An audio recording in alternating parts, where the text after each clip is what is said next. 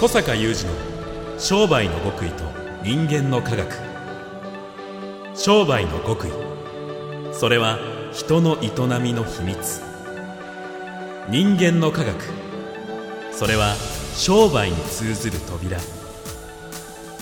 ここでは学術研究と現場実践を併せ持った小坂雄二独自の視点から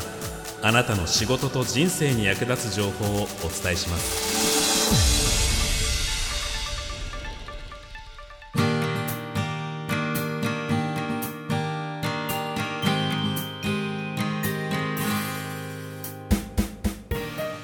明けましておめでとうございます。小坂雄二です。おめでとうございます。三代田悟です。2023年1月12日の番組。つまり2023年1本目の番組でございます。来ましたね。2023年。はい本年も小坂さんよろしくお願いいたします,、ます。ということなので、うん、まあ、前回年末にやりました、はい、えー、振り返ってのえー、1年を表す一文字ではなく、うん、今年もやっていただきます、はい、えー、今年1年を予見しての予見しての。はい一文字ですけれども、はい、決まってらっしゃいますでしょうか？決まってますね。ではお願いします。はい。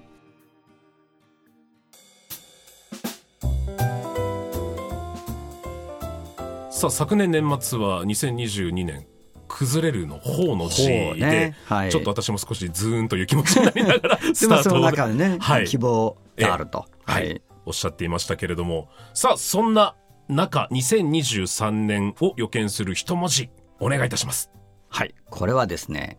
書く。書く。書く。掴む。あ掴むですね。む。グラップ。掴む。はい、グラップですね。掴む。はい。というのは？というのはですねあの、まあ、前回、うん、2022年を振り返って崩壊の方ですね崩れていく。だけど崩れていくっていうのはその消滅していくとか滅亡していく滅んでいくってことではなくて今までのものが、まあ、どんどん崩れていく、うんうん、そのリアリティがいろんな意味で多くの方にあった年ではないか私にもありましたっていう話なんですが、はいはい、まあ、その中で崩れていくということは古いものが崩れていくとか今までのものが崩れていくということはまた新たなものもそこから生まれてくるということを言いました。はい。でそうするとそこに希望があるよって話をしたわけですが、はい、まあ、言ってみれば昨年というのはその崩れるってことに対するリアリティですから、うん、あのそれをこう多くの方がそれなりに気持ちの中でですね持った今年っていうのはその今度は崩れゆくものの中に生まれてきているものだったりこうかえって崩れていくので見えてきたその生き残っていくものだったり、大事なものだったり、うんうん、そういうのをどう見出してつかめるかだと思うんですよね、うんうん、そういう意味でとてもまた大事な年ですよねと。なるほど、うん、なんかその仕事だけに限らずやっぱりこの崩れていく中で僕強く実感したのは、うん、本当にいらん飲み会みたいなのが 本当にいらんかったんだなというのとそんな中でも仲間ってめちゃくちゃやっぱ大事なんだな それ大事な飲み会もあると。いうね。すっごい身近なところで言うと。だからそこあらばになるでしょ。はいなります。特にね2020年から22年っていうのは本当にそのコロナもあってね、はい、もう全くこう多くの方が経験していなかったようなことがあった中で結構そういうのってあらわになったじゃないですか。それもまだ崩れていってなんとなくイメージできますかねこうダーッとこう今ののがさーっとこう砂みたいに崩れていく中にしっかりと浮き上がってきてるあの残ってるものみたいなね、あんな感じ。うん、でここをね掴むとこなんですよ。なるほどでこれが2023年以降に大事なものなんですよ。でちょっと抽象的な話になってますが、はい、少し具体的な話をしますとね、はい、私どもの私が長く主催しておりますワクワク系マーケティング実践会のあの年末会合のうちの一つでですねあの会員さんたちでいろんなこう実践をされたことを私どもに報告いただいてこれをまあ会員さんの開放誌という形で解説付きであのみんなで分かち合って自分たちのあの血肉にしていくんですけどもあのそのゲストを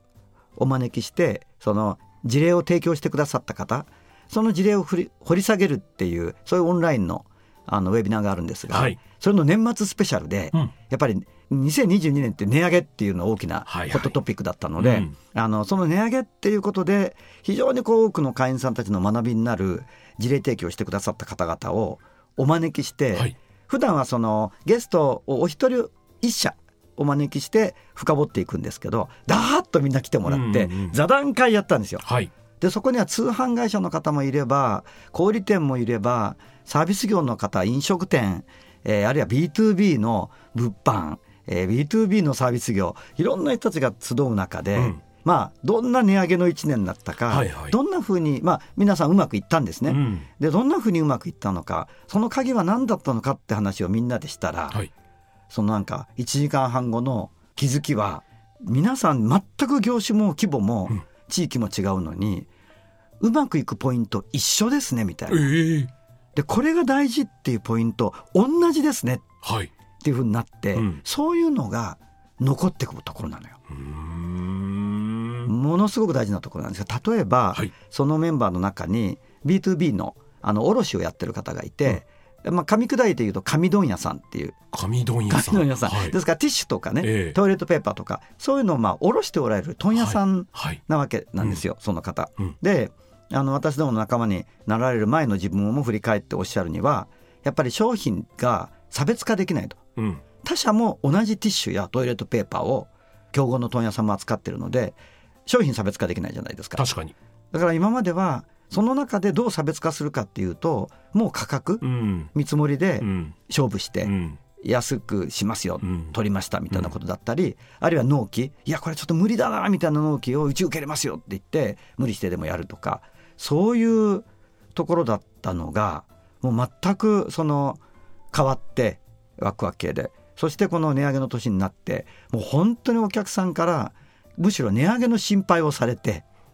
まあ、具体的にはちょっと今日いただいたお話でみたいなことであのお客さん、まあ、また紙は年明けて上がるのでっていうことでちょうど今月すごい上がるみたいなんですね、全国で。ただなんか時計先から、えっと、また春先も大量発注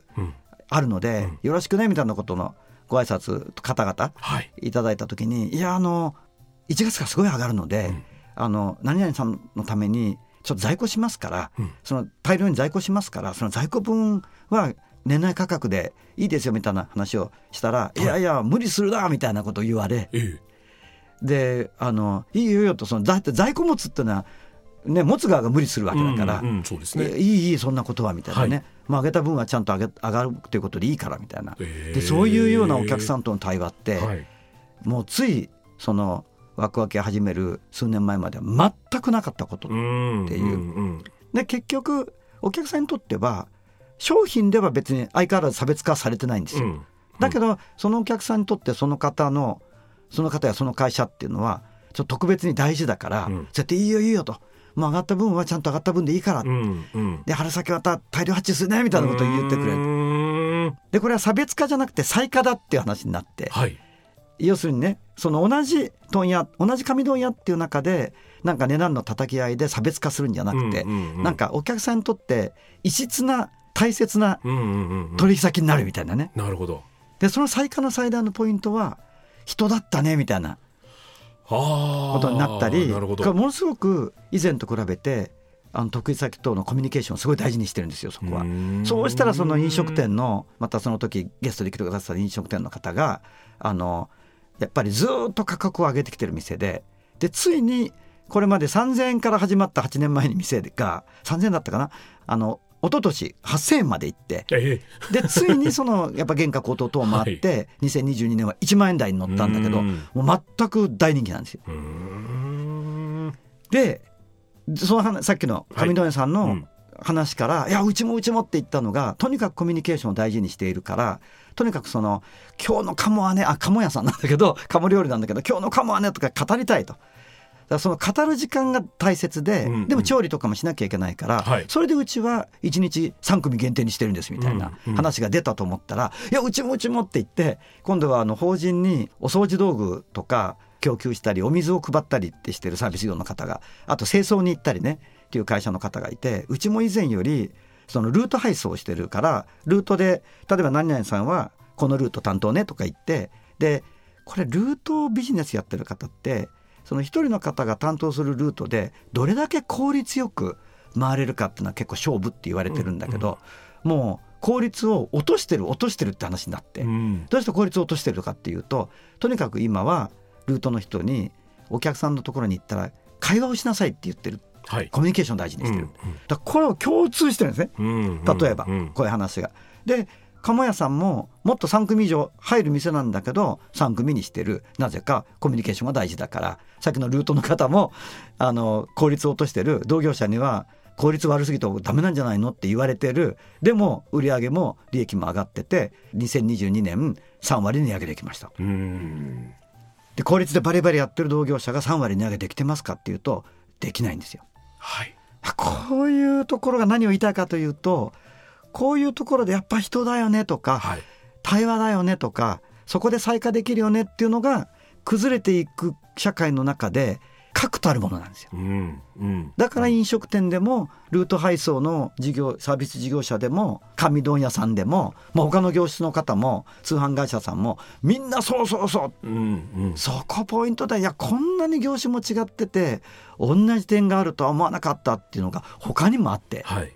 やっぱそこかっていうのが大事でそれをつかむのよ。うんうんうん。だそういうむしろ大事なものって浮き彫りになってきてるんですよ今。うん崩れていってるから。うん。で私なんかは研究者だからまあちょっと違った文脈違った言葉遣いで言うとそのいろんな業種に関わらない成功の秘訣っていうか商売がうまくいく共通項ってやっぱそうやって見えてくるから、はい。あのここだよ。とだからそれ掴むうんうん。これを掴めるかどうか。これすごい大事なところを掴めるかどうか。ここだね。つかめるなんてそんなことできるのかなって一瞬頭をよぎるんですが逆に自分がつかまれて利用してるサービスあるじゃんっあそうそうてそう。いうのもそういう見方もいいよね。ありますね。はい今の話に重なってますよね、はい、あ小坂さんスタジオなんかそうじゃないですか。これ東京ではいつも利用させていただいてるスタジオより何割も安いところも中にはあるんですけれどもありますよね。でも何年もここ使ってるじゃないですか。あこれも人がねそうです。このスタジオはオーナーさんからエンジニアさんから人がいいのよ。人がいいしすごく親身に相親談身に。に乗ってくださいますし。もちろんねそのスタジオとしての設備とか、はい。はいあのまあ、すごくいいマイクだしね。それからエンジニアさんたちの技術レベルもあの高いんだけども、うんうんでも一番どうしてここしかないなっていうふうにいつも思うかっていうと、はい。人よね。そうですね。そっか。そうやって自分があそこじゃないと嫌だって思っているところ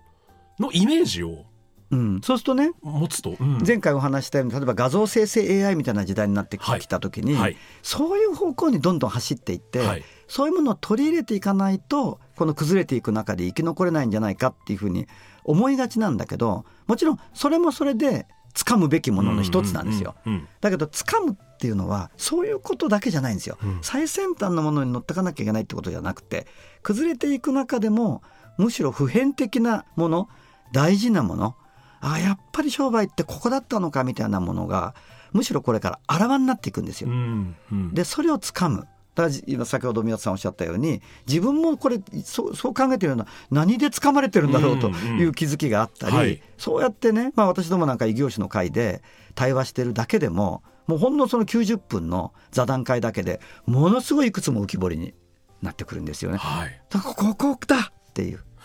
あ今日ちょっとラッキーじゃないですか。あの一文字掴むからそれのヒントの一文字人まで。そうそうそう。その得つからむ一つのね ヒントですよね。うんうんうん。だから人ってえそんなことでこの AI の時代にって思われるかもしれないんだけど実はもう明らかに成果として、あの生まれていて浮き彫りになっている。だからここをつかめばつかむほどやっぱりまた23年も24年も25年もこう再化されていって価値あるもの存在になっていく。いくつもあると思う、うん。そういうものをねぜひ古い新しいとか最先端とかそういうことじゃなくて何がうん。大事なんだと。何がこれから全く新しいものに生まれ変わっていく社会の中でも普遍的なものなんだろう。何が残るんだろうっていう。そして何が全く新しいものが生まれていくんだろう、ぜひうん見出してはい。掴んでいただきたい、そういう一年にしていただきたい希望を持って臨みます。はい。ありがとうございます。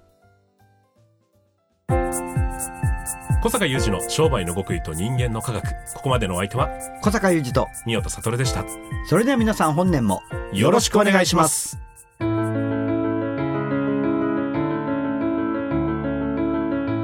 小坂雄二